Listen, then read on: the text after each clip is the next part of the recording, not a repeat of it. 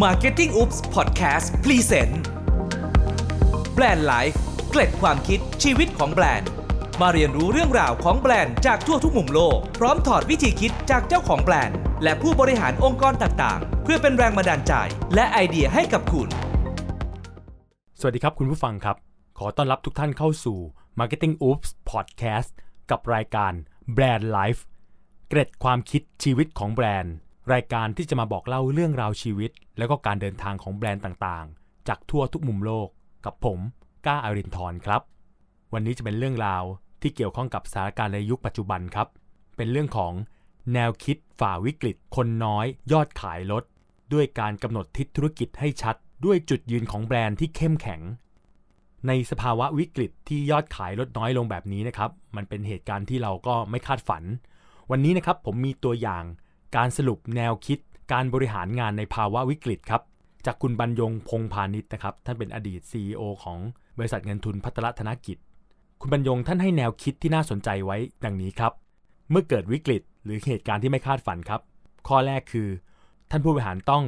1. ตั้งสติครับ การตั้งสตินี่คือ be calm นะครับ ไม่ปล่อยให้จิตใจเราตื่นตระหนกครับ ไปกับสถานการณ์ต่างๆ ที่มันลุกเร้าเข้ามา เพราะถ้าเราไปตื่นตระหนกเนี่ย ทุกอย่างก็จะยิ่งเลวร้ายลงครับ ผู้บริหารเนี่ยก็ต้องรวบรวมสมาธิ แล้วก็ตั้งสติก่อนที่จะเริ่มทำการแก้ปัญหา แล้วก็ดำเนินการขั้นต่อไปครับ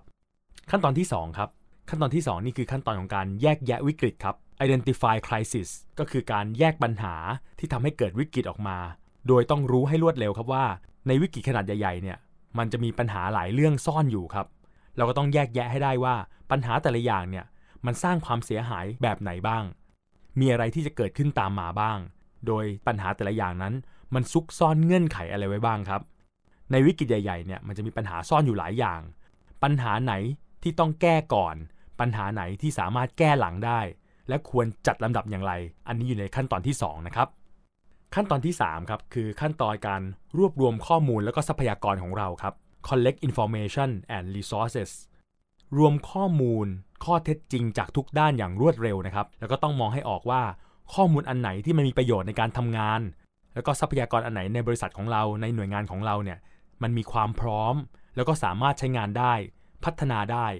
ทรัพยากรอันไหนที่มันจับต้องได้ แล้วก็พัฒนาได้นี่ เราต้องรีบรวบรวมเข้ามา เพื่อเตรียมมาแก้ไขปัญหา ทรัพยากรในที่นี้อาจจะเป็นทรัพยากรเครือข่าย สายสัมพันธ์ connection ต่างๆ บนเงื่อนไขที่ว่า เวลาในการแก้ไขปัญหาวิกฤตต่างๆ ที่เราแยกแยะไว้เนี่ยมันมีไม่เท่ากันครับ และแต่ละช่วงเนี่ยมันก็มีเวลาจำกัดของมัน เพราะฉะนั้นเราก็ต้องใช้ทรัพยากรที่เรามีอยู่ รวมทั้งทรัพยากร connection ต่างๆ เพื่อแก้ไขปัญหาให้ลุล่วงไปในแต่ละช่วงเวลาครับ ขั้นตอนที่ 4 คือขั้นตอนการวิเคราะห์ข้อมูลครับหรือ analysis ช่วงเวลานี้เนี่ยจะเป็นการนำข้อมูลทั้งหมดที่เราได้มาเนี่ยมาย่อยเพื่อที่จะทำให้เราได้รู้ว่าอะไรที่เราต้องหาเพิ่ม หรืออะไรที่เรายังขาดอยู่ อะไรที่เรามีความจำเป็นต้องรู้เพิ่มเติม ก็ให้รีบดำเนินการเพิ่มไว้นะครับ รวมทั้งวิเคราะห์ข้อมูลเงื่อนไข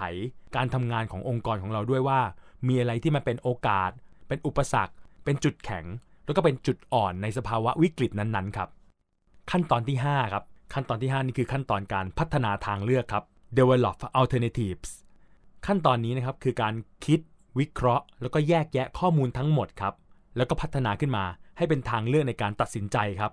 เพราะในแต่ละเส้นทางของการตัดสินใจเนี่ยมันจะมีการแก้ไขปัญหาที่แตกต่างกันไป แล้วก็ให้ผลลัพธ์ที่แตกต่างกันครับ เราก็มีหน้าที่ต้องพยายามหาหลาย ๆ ทางเลือกในการตัดสินใจไว้ บนเงื่อนไขเวลาที่เหมาะสม ขั้นตอนสุดท้ายคือขั้นตอนที่ 6 ครับ คือขั้นตอนของการตัดสินใจครับ make decision การตัดสินใจเนี่ยคุณบรรยงท่านแนะนำไว้ครับว่า การตัดสินใจต้องแหลมคมครับ บนเงื่อนไขที่เราพัฒนาเอาไว้แล้วในข้อที่ 5 ผู้บริหารเนี่ยมีหน้าที่ต้องประเมินทางเลือกต่างๆครับ แล้วก็ตัดสินใจในทางเลือกที่เชื่อว่ามีโอกาสที่มีความสำเร็จสูงครับ ในเงื่อนเวลาที่เหมาะสม มันต้องไม่เร็วจนร้อนลน แล้วก็ไม่ช้าจนสายเกินไป ทั้งนี้ก็เพื่อเยียวยา วิกฤตต่างๆ ปัญหาต่างๆ ที่เราได้แยกแยะไว้ข้างต้นนะครับ ซึ่งกระบวนการทั้งหมดเนี่ยนะครับ ผมเรียกว่า BICADM ครับ มีอะไรบ้างนะครับก็คือ Be calm ตั้งสติ Identify crisis แยกแยะวิกฤต Collect information รวบรวมข้อมูลและทรัพยากร Analysis วิเคราะห์ข้อมูล develop alternatives พัฒนาทางเลือก แล้วก็ขั้นตอนสุดท้าย make decision ตัดสินใจครับ คุณบรรยงเนี่ยท่านให้แนวคิดไว้ว่ากระบวนการทั้งหมดเนี่ยจะต้องทำอย่างต่อเนื่องครับ แล้วก็มีการตรวจสอบเป็นระยะระยะ แล้วก็ทำวนเวียนต่อไปเรื่อยๆ จนกว่าเราจะผ่านพ้นช่วงวิกฤตในแต่ละช่วงไปครับ แม้ว่าเราจะผ่านช่วงที่หนักที่สุดไปแล้วนะครับ เราก็ยังคงต้องตรวจสอบ หาข้อมูลเพิ่ม แล้วก็นำมาวิเคราะห์ต่อ เพื่อเพิ่มเติมปรับปรุงทางเลือกใหม่ ๆ ในการตัดสินใจครับ เพื่อให้เป็นการดำเนินการสอดคล้องไปกับสภาวะวิกฤตใหม่ ๆ ในแต่ละช่วงเวลาที่มันเปลี่ยนแปลงไปครับ ฟังดูแล้วเนี่ยอาจจะเข้าใจยากสักนิดนึงนะครับ เพราะว่าเป็นกระบวนการในการปฏิบัติ ผมก็เลยมีเรื่องเล่าที่เกี่ยวข้องกับการรับมือภาวะวิกฤตยอดขายหดตัวของ Universal Studio Japan นะครับ หรือตัวย่อๆว่า USJ นะครับ อันนี้มาจากหนังสือที่ชื่อว่าทำไมรถไฟเหาะของ USJ ถึงวิ่งถอยหลัง เป็นบันทึกเรื่องราวของการพัฒนาธีมพาร์ค แล้วก็การสร้างแบรนด์ให้อยู่ในใจของผู้บริโภค เขียนโดยคุณโมริโอกะซิโยชิ ซึ่งปัจจุบันเนี่ยท่านดำรงตำแหน่งเป็น CMO หนึ่งในผู้บริหารของ USJ ปัญหาใหญ่ที่สุดแล้วก็เป็นวิกฤตใหญ่ที่สุด ตอนที่คุณโมริโอกะเข้ามาเริ่มงานที่ USJ หรือ Universal Studio Japan เนี่ย ก็คือ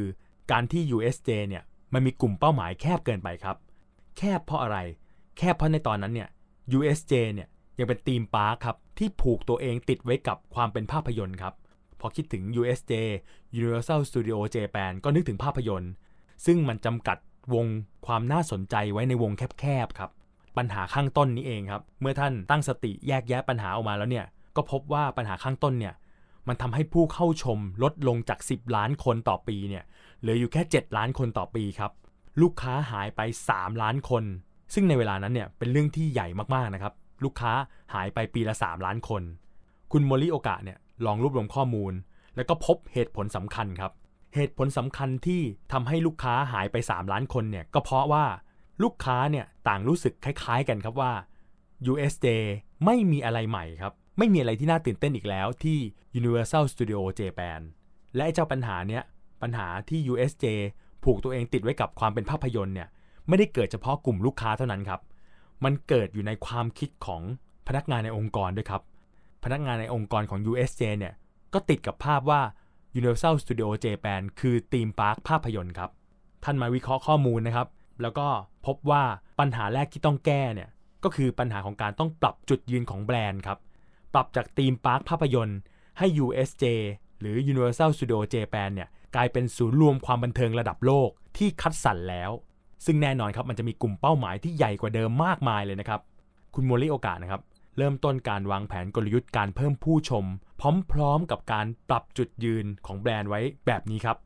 ในช่วงปีแรกเขาต้องรับมือกับการจัดงานเฉลิมฉลองครบรอบ 10 ปีของ Universal Studio Japan เขาต้องพยายามสร้างนวัตกรรม เพื่อดึงดูดผู้ชม มีโจทย์สำคัญสำคัญอยู่ 3 ข้อครับ ในวินาทีนั้น ข้อแรกต้องไม่ใช้ทุนก่อสร้างเพิ่มครับ เพราะว่าไม่มีงบแล้วครับ รายได้ลดลง นักท่องเที่ยวลดลง ไม่มีงบ โจทย์ข้อที่ 2 ก็คือ มันต้องมีความคาดไม่ถึงครับ บนแนวคิดแบบ Happy Surprise ซึ่งเป็นธีมหลักของการฉลอง 10 ปี และข้อสุดท้ายครับ มันต้องช่วยดึงดูดผู้คน ช่วยขยายฐานลูกค้าได้ ให้ลูกค้ากลับมาเป็นที่ 10 ล้านคนให้ได้ ด้วยความที่คุณโมริโอกะเนี่ยเขาเป็นแฟนพันธ์แท้สวนสนุกครับ เขาก็สนุกสนานกับการเดินสำรวจไปในทีมพาร์คครับ ซึ่งจริงๆแล้วมันก็คือการรวบรวมข้อมูลอย่างหนึ่ง จนไปพบไอเดียการสร้างจุดขายใหม่ๆครับ ที่เน้นการบอกต่อแบบเซอร์ไพรส์ครับ ตามแนวคิดของ Happy Surprise ในการฉลอง 10 ปี คุณโมริโอกะคิดไอเดียขึ้นมาได้ เป็นการแสดง Flash Band Beat ครับ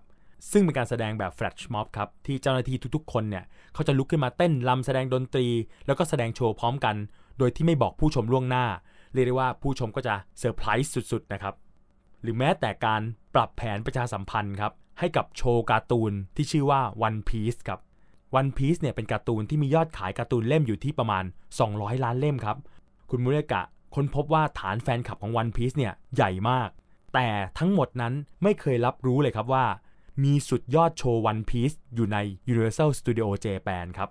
เพราะฉะนั้นการปรับแผนประชาสัมพันธ์ กระจายข่าวสารว่า ที่ Universal Studio Japan มีโชว์ One Piece อยู่ ก็จะกลายเป็นเรื่องใหม่ทันที แล้วก็ตอบโจทย์ความเป็น Happy Surprise ได้อย่างแน่นอนครับ กรณีการที่ไม่โปรโมทโชว์ One Piece เนี่ย มันเกิดขึ้นเพราะว่า คนทำงานหรือพนักงานในองค์กรเนี่ย มีความเข้าใจว่า One Piece เนี่ย เป็นแค่การ์ตูนครับ มันค้านกับจุดยืนเก่าของการเป็นธีมพาร์คภาพยนตร์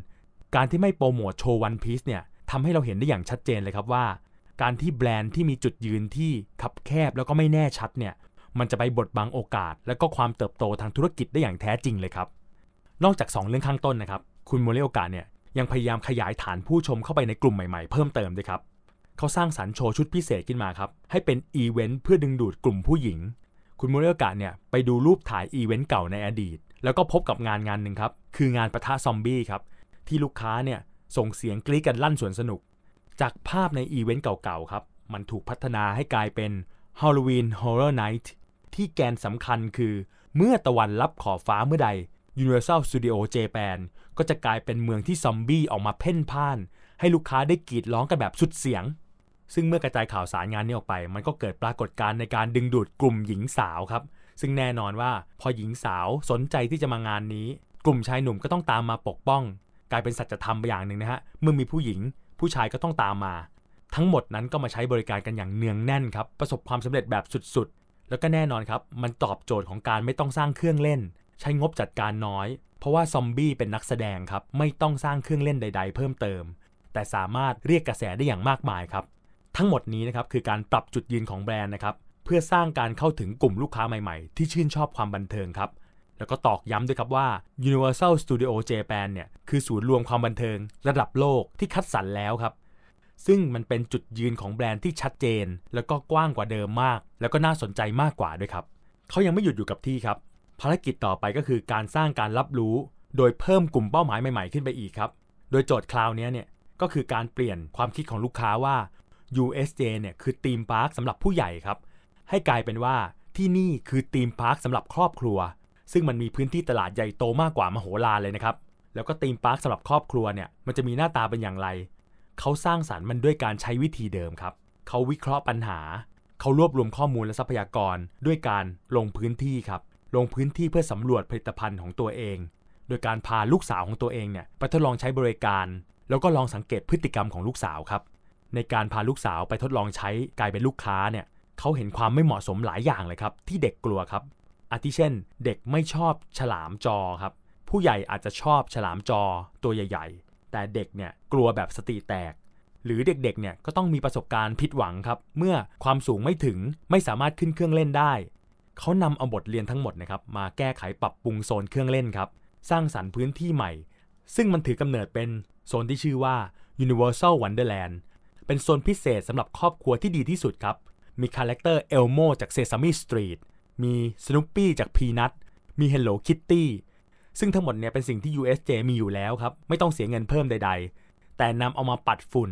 ปรับปรุงเครื่องเล่นสำหรับเด็กเข้าไป เพื่อให้มันเหมาะสมจริง ๆสำหรับเด็ก แล้วก็เพิ่มเติม ปรับโฉมสนามเด็กเล่น ปรับปรุงเครื่องเล่น ปรับปรุงโซนอาหาร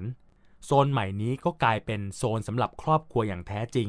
และแน่นอนครับ มันสามารถเพิ่มปริมาณการเข้าใช้ของผู้ชม ให้กลายเป็น 10 ล้านคนต่อปีได้ และ USJ ก็กลายเป็นหนึ่งใน theme park ที่มีความแข็งแรง ที่มีจุดขายว่าเป็น theme park สำหรับคนทุกเพศทุกวัยได้อย่างแท้จริงเลยครับ ผ่านพ้นปีแรกไปครับ ปีแรกเนี่ยที่คิดว่าหนักแล้วเนี่ยปีที่ 2 นี่หนักหน่วงกว่าปีแรกอีกครับ คุณมูลกะเนี่ยบันทึกไว้ว่าในช่วงปีที่2เนี่ยมันตรงกับช่วงงานเฉลิมฉลอง 30 ปีของโตเกียวดิสนีย์แลนด์พอดีครับ กระแสความนิยมของดิสนีย์แลนด์ในปีนั้นเนี่ยมันเป็นต่อ Universal Studio Japan หลายช่วงตัวเลยครับ แถมในเวลานั้นเนี่ย USJ เนี่ยก็มีงบการพัฒนาเครื่องเล่นแบบจำกัดมาก ๆ เพราะว่ากำลังใช้เงินลงทุนก้อนใหญ่เนี่ยไปกับการพัฒนาของเล่นชิ้นใหญ่ที่สุด นั่นก็คือแฮร์รี่พอตเตอร์ครับ เรียกได้ว่ามีงบพัฒนาเครื่องเล่นน้อยมากนะครับ บนเงื่อนไข 3 ข้อ เงื่อนไขสุดโหดนั้นมีดังต่อไปนี้ครับ ข้อแรกคือมันต้องสร้างได้ด้วยงบน้อยๆครับ เพราะมีเงินลงทุนไม่มากแล้ว เงินส่วนใหญ่เอาไปใช้กับแฮร์รี่พอตเตอร์ซึ่งยังไม่เสร็จนะฮะ แต่ปีนี้เนี่ยยังไงก็ต้องดำรงชีวิตให้รอดให้ได้ ข้อที่ 2 ก็คือของที่พัฒนาขึ้นมาเนี่ยมันต้องมีความยอดเยี่ยมครับ แล้วก็ข้อที่3ครับของที่พัฒนาขึ้นมาเนี่ยคุณภาพมันต้องอยู่ในระดับที่นำสิ่งที่ดีที่สุดในโลก มามอบให้ลูกค้าครับ คุณโมเลกาเนี่ยใช้วิธีเดิมครับ ก็คือแยกแยะปัญหา รวบรวมข้อมูล วิเคราะห์ข้อมูล แล้วก็พัฒนาทางเลือก หาความเป็นไปได้ในบริบทนั้นๆครับ และสิ่งที่เขาทำก็คือการลงพื้นที่ ทำความเข้าใจกับปัญหาอย่างแท้จริงครับ หรือเรียกกระบวนการนี้ว่าการทำเอมพัตตีครับ เมื่อเขาเข้าใจปัญหาอย่างแท้จริง เขารวบรวมข้อมูลและทรัพยากร วิเคราะห์ข้อมูล แล้วก็พัฒนาทางเลือก กลายเป็น 2 สุดยอดไอเดีย ซึ่งต่อยอดจากการพัฒนารีโนเวทปัดฝุ่นของเก่าให้กลายเป็นสุดยอดของใหม่ที่มีเสน่ห์สุดเล้าใจครับ แล้วก็ใช้งบน้อยตามโจทย์ ไอเดียแรกก็คือ การปรับปรุงเครื่องเล่นที่ชื่อว่า Spider-Man ครับที่มีอยู่แล้วเนี่ย ด้วยการเปลี่ยนเทคโนโลยีการฉายภาพให้เป็นระบบ 4K ครับ และด้วยระบบ 4K ที่ภาพคมชัดเนี่ย ก็กลายเป็นจุดขายใหม่ของเครื่องเล่นที่ชื่อว่า The Amazing Adventure of Spider-Man อันโด่งดังเลยนะครับ และอีกชิ้นหนึ่งที่เขาใช้การต่อยอดรีโนเวทปัดฝุ่นจากของเก่านะครับ ก็คือรถไฟเหาะ Hollywood Dream ครับ เจ้ารถไฟเหาะนี้ขบวนเดิมเนี่ย ก็เป็นรถไฟเหาะ Hollywood Dream ที่มีอยู่ใน Universal Studio Japan อยู่แล้วครับ เพียงแต่ มันสร้างมานานแล้ว พอรถไฟเก่าลงความนิยมต่างๆ มันก็เสื่อมลงไปตามกาลนะครับ แต่คืนหนึ่งครับ หลังจากที่คุณมูริโอกะเนี่ยเขาพยายามหาความคิดดีๆ ประชุมอย่างเหน็ดเหนื่อยนะครับ เพื่อที่จะหาวิธีเพิ่มจำนวนผู้ชม คืนนั้นเขาก็เผลอหลับไปนะครับ ในภาพของความฝันคืนนั้นเนี่ยคุณโมริโอกะเล่าให้ฟังว่าเขาเห็นภาพของรถไฟ Hollywood Dream เนี่ยมันวิ่งถอยหลังครับ เขาสะดุ้งตื่นขึ้นกลางดึกครับ แล้วก็ รับรู้ได้เลยว่านี่มันสุดยอดแนวคิดครับ รถไฟเหาะขบวนเก่าที่วิ่งถอยหลังย้อนศร นี่มันเป็น big idea ที่จะพาให้ USJ เนี่ยก้าวข้ามผ่านช่วงเวลาอันยากลำบากในปีนี้ไปได้ครับ ท่ามกลางอุปสรรคของการพัฒนาทางเลือกต่างๆครับ คุณโมเรกะและก็ทีมงานเนี่ยต้องต่อสู้กับการคิดนอกกรอบ คิดย้อนสอนครับ โดยทั้งทีมวิศวกร ทีมความปลอดภัย ทีมออกแบบเนี่ยต้องคิด ปรับขบวนรถไฟเหาะขบวนเก่า ให้กลายเป็นขบวนใหม่ที่มันวิ่งถอยหลังได้ ซึ่งแน่นอนครับว่ามันจะใช้เงินทุนน้อย เพราะไม่ได้สร้างใหม่ทั้งหมดนะฮะแต่ว่ามันต้องสนุกปลอดภัย แล้วก็ได้ชื่อเสียงในระดับโลกครับ ด้วยทีมเวิร์กที่ดีนะครับ ทีมงานก็สามารถสร้างสรรค์นวัตกรรมชิ้นนี้ออกมา จนกลายเป็นสุดยอดรถไฟครับ ที่ชื่อว่า Hollywood Dream The Light Backdrop ที่ได้รับความนิยมแบบสุดๆครับ ได้รับรางวัล หนึ่งในขบวนรถไฟเหาะที่ดีที่สุดในโลก กลายเป็นจุดขายสำคัญ ที่เป็นประกายไฟสำคัญในการจุดชนวนระเบิดครับ ที่สามารถนำพา Universal Studio Japan เนี่ยฝ่าฟันวิกฤต จนสามารถดำเนินกลยุทธ์ ผ่านปีที่ยากลำบากปีนั้นไปได้ เป็นการดึงเวลาเพื่อสามารถก่อสร้างแฮร์รี่พอตเตอร์มาเสริมทัพ จนทำให้ theme park แห่งนี้ฮิตติดลมบนไปได้ในที่สุดครับ จากเรื่องราวทั้งหมดนี้นะครับทำให้เราได้บทสรุปสำคัญนะครับ ข้อแรกครับ เมื่อเกิดวิกฤตนะครับ ไม่ว่าจะมีปัญหาใหญ่หรือเล็ก ให้คิดถึง B I C A D M ไว้ครับ จากกรณีของคุณมริโอกะเนี่ย จะเห็นเลยว่าเราสามารถประยุกต์หลักการนี้เข้าไปใช้ได้ ข้อแรกนะครับ B be calm ก็คือตั้งสติ ขั้นที่2ครับ แยกแยะวิกฤต identify crisis ข้อ 3 รวบรวมข้อมูลและก็ทรัพยากรของเรา collect information and resources ข้อ 4 วิเคราะห์ข้อมูลนะครับ หรือ analysis ข้อ 5 พัฒนาทางเลือกหรือ develop alternatives แล้วก็ข้อ 6 ตัดสินใจหรือ make decision แล้วก็วัดผลการทำงานครับ ทั้งหมดนี้คือบทสรุปของการบริหารงานในสภาวะวิกฤตครับ บทสรุปข้อที่ 2 จุดยืนที่แจ่มชัดของแบรนด์ครับ จะช่วยให้ความคิดสร้างสรรค์เนี่ยสามารถเดินหน้าพัฒนาไปได้ไกลอย่างเต็มที่ครับ อย่างกรณีของการพัฒนา theme park ภาพยนตร์ ซึ่งเป็นจุดยืนที่คับแคบเนี่ยให้กลายเป็นศูนย์รวมความบันเทิงระดับโลกที่คัดสรรแล้วของ USJ เนี่ย มันสามารถตอบสนองผู้บริโภคได้มากกว่าครับ ท่านผู้ฟังต้องพึงระลึกไว้เสมอนะครับว่า ในวิกฤตต่างๆ ที่ทำให้เกิดการเปลี่ยนแปลงเนี่ยจุดยืนของแบรนด์แบบเดิมๆเนี่ยมันอาจจะคับแคบเกินไปครับ การให้บริการเพิ่มเติม การพัฒนาจุดยืนให้ตอบสนองกับยุค ตอบสนองกับไลฟ์สไตล์ในโลกยุคดิจิทัลน่าจะมีคำตอบที่กว้างไกลมากกว่านะครับ และที่สำคัญครับในสภาวะวิกฤตที่เกิดขึ้นเนี่ยวิกฤตเนี่ยมันจะเป็นตัวเร่งปฏิกิริยาของการเปลี่ยนแปลงครับ ให้เกิดรวดเร็วแล้วก็รุนแรงนะครับ แบรนด์ของเราเนี่ยก็ต้องปรับตัวท่ามกลางวิกฤตที่ผลักดันให้ทุกอย่างรวดเร็ว แล้วก็รุนแรงเนี่ยให้อยู่รอดอย่างเท่าทัน แล้วก็ข้ามพ้นผ่านวิกฤตนั้นไปได้ครับ เพราะฉะนั้นการปรับจุดยืนของแบรนด์ให้สอดคล้องกับสภาวะวิกฤตเนี่ยเป็นสิ่งสำคัญที่ทุกคนต้องพึงระลึกไว้เสมอครับ บทสรุปข้อสุดท้ายครับ อันนี้เป็นสิ่งที่ผมใช้อยู่เป็นประจำนะครับ ปัญหาทุกอย่างแก้ไขได้ด้วยความคิดสร้างสรรค์ครับ และเจ้าความคิดสร้างสรรค์เนี่ยมันสามารถเกิดขึ้นได้อย่างมากมายครับ จากการลงพื้นที่ทำความเข้าใจอย่างแท้จริงครับ หรือที่เรียกว่าการ empathy ยิ่งมีข้อมูลมากเท่าไหร่ ยิ่งเราลงพื้นที่ค้นคว้า